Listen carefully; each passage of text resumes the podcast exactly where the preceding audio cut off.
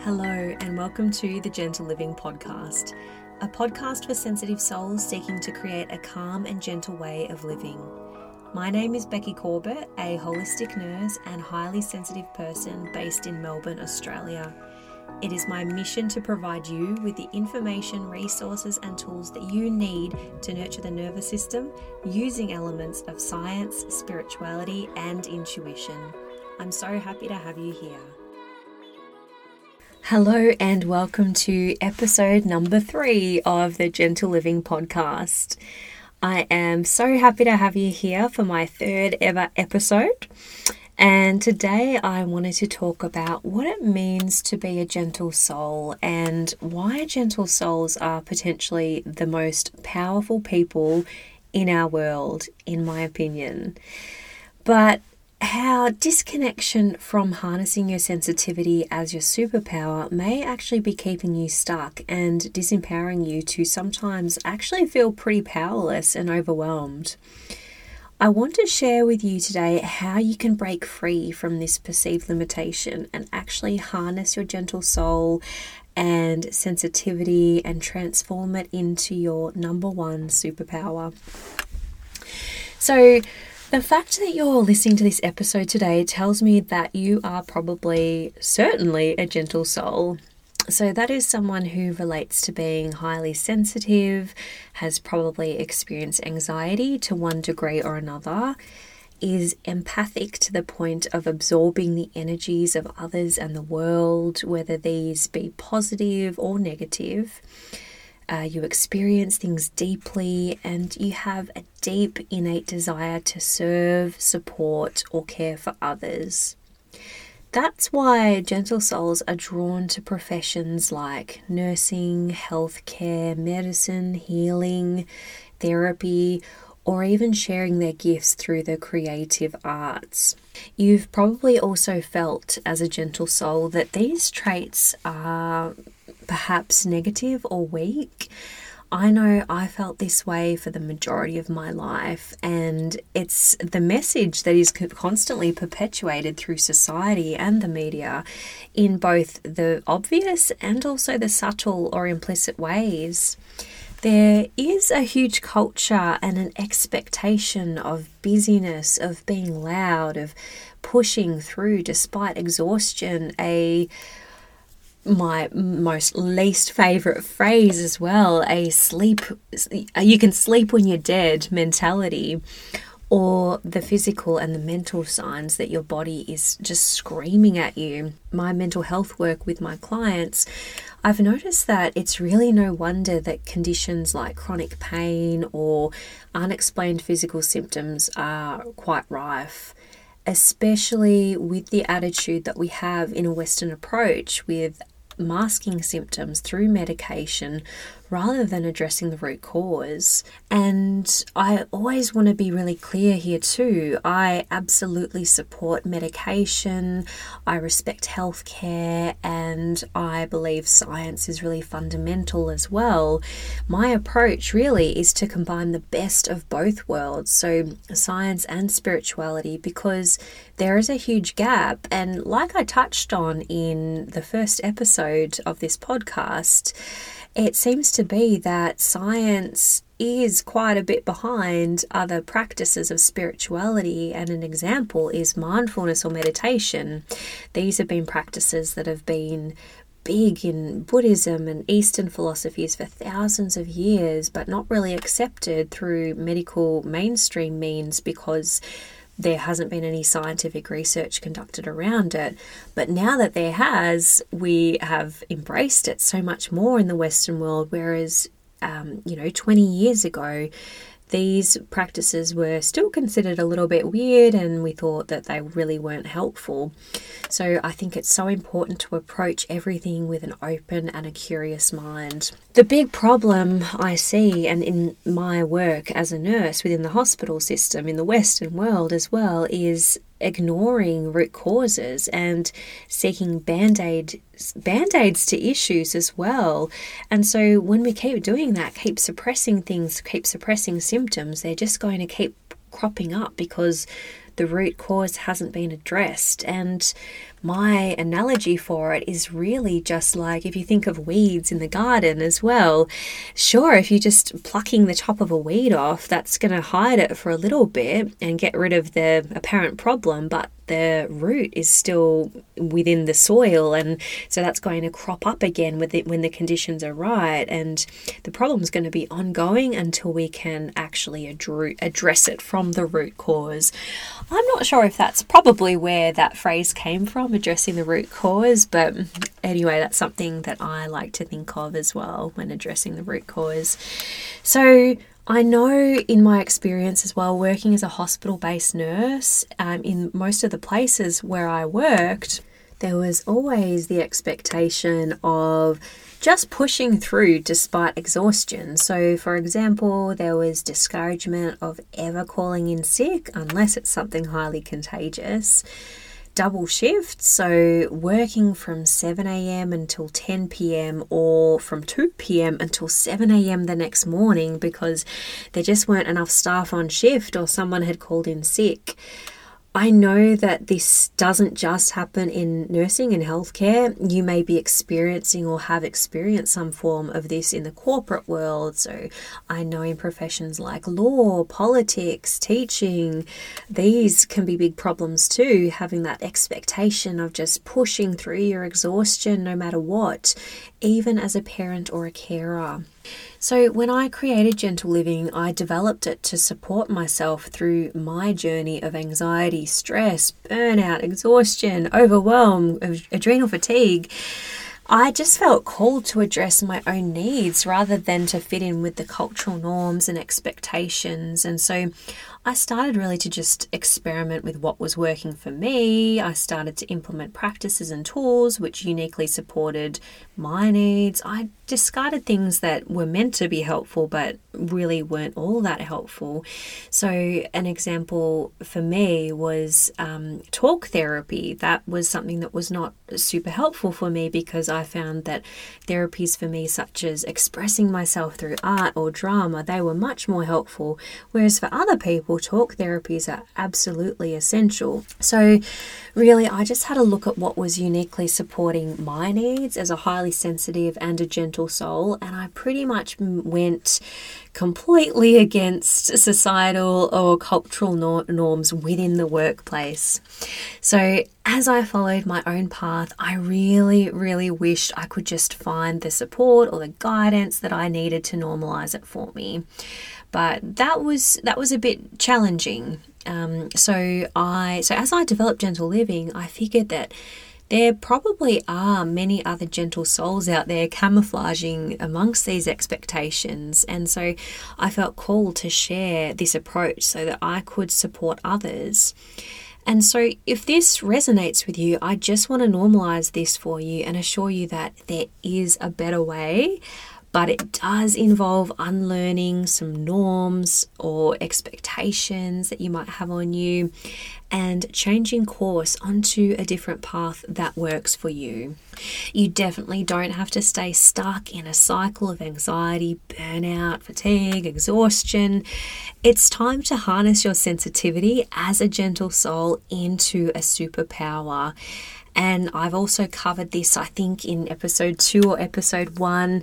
I really believe that the world needs more sensitivity in our approach to things like healthcare and healing of the planet and now in our communication style as well. So, gentle soul, you're sensitive, empathic, have a strong ability to pick up on energies, you have great emotional intelligence, you just understand what to say or what not to say. You have strong intuition, although you may also have a disconnect here due to the effects of chronic stress on your nervous system. But when you incorporate more gentle living, you will reconnect beautifully with your intuition. And it's about distinguishing between intuition and fear. So, how did these things go so wrong? And you've at one point or another been left to believe that these things are actually weaknesses. Well, as I mentioned earlier, there is a strong cultural expectation of busyness and the hustle culture. And feeling trapped in this is so totally overwhelming to the nervous system. As a gentle soul, your nervous system is sensitive to both the effects of busyness, modern day living, but it is also, and the good news is also, sensitive to the effect of soothing and nurturing practices. The problem is there is a serious imbalance, and the nervous system over time becomes chronically strained by the pressures of modern day living, especially if it's not recharged and nurtured in the way that you need as well. With this imbalance, the nervous system goes a little haywire and it makes way. It creates the perfect storm, really, for anxiety, panic attacks, inflammation, reduced immunity, and that is the path to complete distress. What we're capable of as gentle souls is completely buried. So we really need to be kind and to regain a balanced and well regulated nervous system. And that's when we can tap into sensitivity as our superpower. There's probably a better analogy for this, which I will probably think of after I've recorded and launched this episode. But if you think of a car, for instance, if you're speeding in it, you're going through harsh weather conditions, you're not maintaining it, you've just driven across the country, um, there's going to be some wear and tear, but over time, you'll soon end up with paint chipped body of the car, a flat tire and it'll just be conked out. It's not going to be able to function anymore. Similarly, if we want to feel in alignment with our best selves, we really need to take the extra time to nurture the nervous system and to implement the self care that you need. So, using the analogy of the car, you know, getting it serviced, making sure you're topping it up with fuel and the fuel that it needs as well. I don't know whether it'll be diesel or unleaded or depending on what country you're in, um, getting maintenance for it specific to the make and the model of that car. It's the same for you as well. What happens when you do start to nurture your nervous system? Well, you you're actually polishing up on your sensitivity and allowing it to then work for you and with you rather than against you. So, over time, with this continual polishing and the nurturing of your nervous system and your sensitivity, it, your sensitivity, sorry, will become an asset or, as I like to see it, a superpower. Really transforming this belief of sensitivity as a weakness to my number one superpower has honestly been one of the most empowering things I've ever done in my life, seriously. and if you dig deeper, you will also find that throughout history, those who have made significant contributions and a positive difference to humanity in the world in some way are also sensitive souls.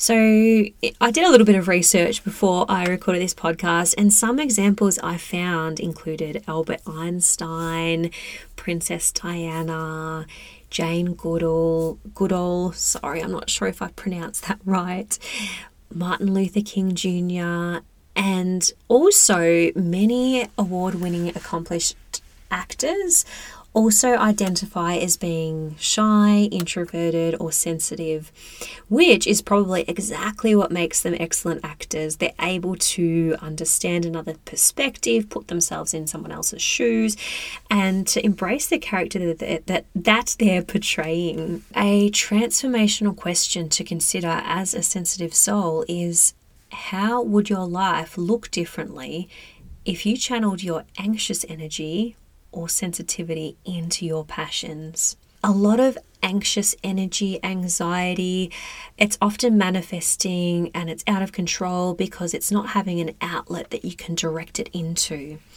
And so, how could you rechannel this energy rather than letting it wreak havoc over your life? So, this could look like channeling your energy into your creative pursuits, supporting or helping others in a bigger way than you thought possible. And honestly, your sensitivity is a gift, and you need to re examine your relationship with it if you're feeling as though it's holding you back. because it in itself is not holding you back. It is that negative belief and the way that you're responding to it and the way that you're pursuing your habits and your lifestyle, which is actually holding you back. When you do that, when you can see that it is just a negative belief that is holding you back, you can redirect it and start to make a meaningful difference.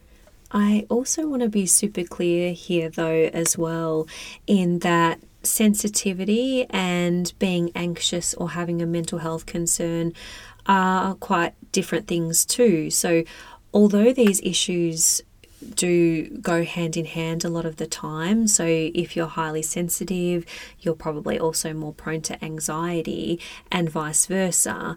But it is so important to always be getting the management and the support that you need to manage any sort of mental health condition or distress. How can you begin to transform your sensitivity into a superpower? Here's the good part. so, it really begins with your intention and your ownership. So, as with anything else, okay, you're sensitive, own it. It's time to own it. I give you permission to own it, but I would really love you to give yourself permission to own it as well. I'm suspecting that someone at some point in your life has also pointed out your sensitivity to you, but probably more so in the lens of it being a flaw or a weakness. So, some examples which are really common are things being said such as stop being so sensitive, stop overreacting, what's wrong with you, that kind of stuff. And so, naturally you'll have probably wanted to separate yourself as time has gone on from being seen as sensitive because it is sort of really seen through such a negative lens. And so it's time to reframe that and to recognize that this is just an old opinion or an outdated view of someone else, but it doesn't actually reflect the true essence of you. I appreciate that this can be really difficult though, and it's always an ongoing journey for me as it is for you. Uh, when you've been told that a trait you hold in some way is negative, especially if you were told during childhood, during your teens, or even early adulthood, the natural tendency is to withdraw and to suppress those true feelings and to hide any signs of sensitivity at all costs.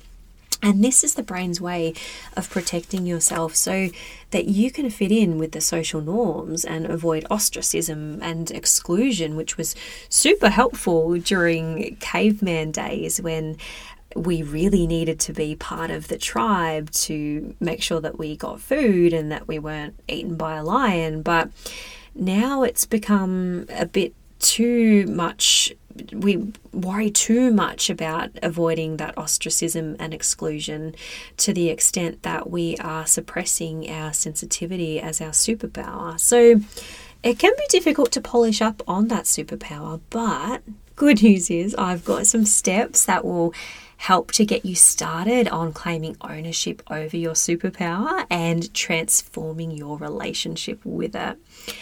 So, like I touched on just before, number one, own it.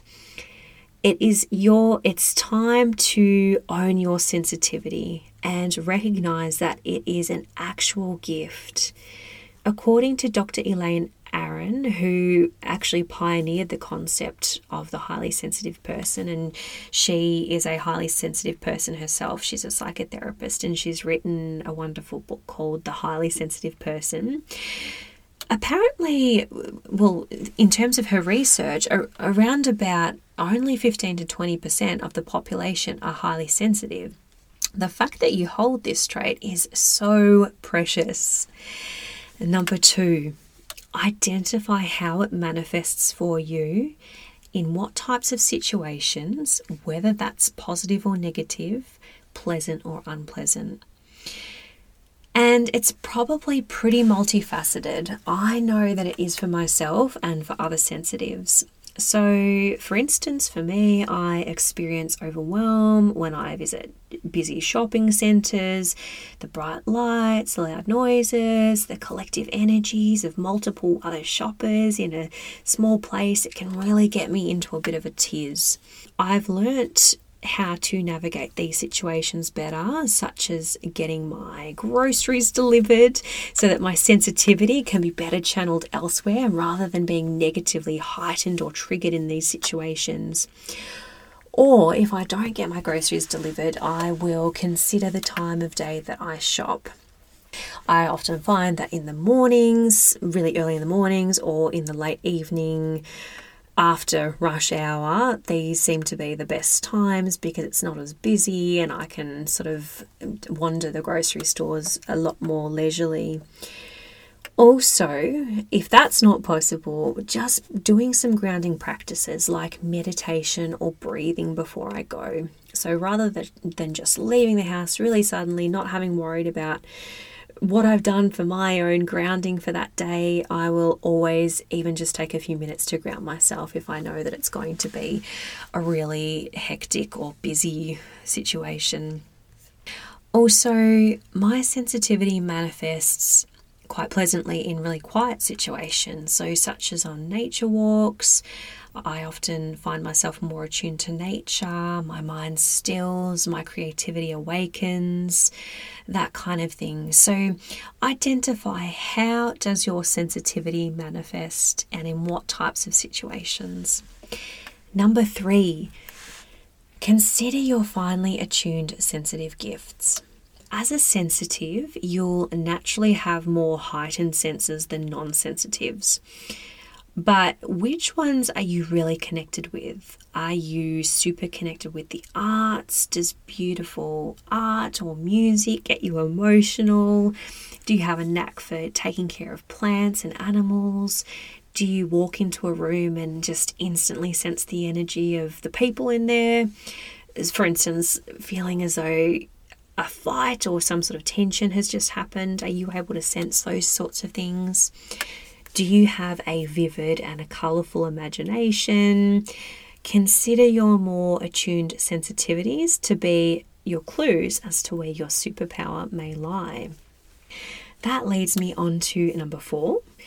What is your superpower and how can you use them? Here is where you can channel your energy and gift of sensitivity into your personal mission and sense of purpose.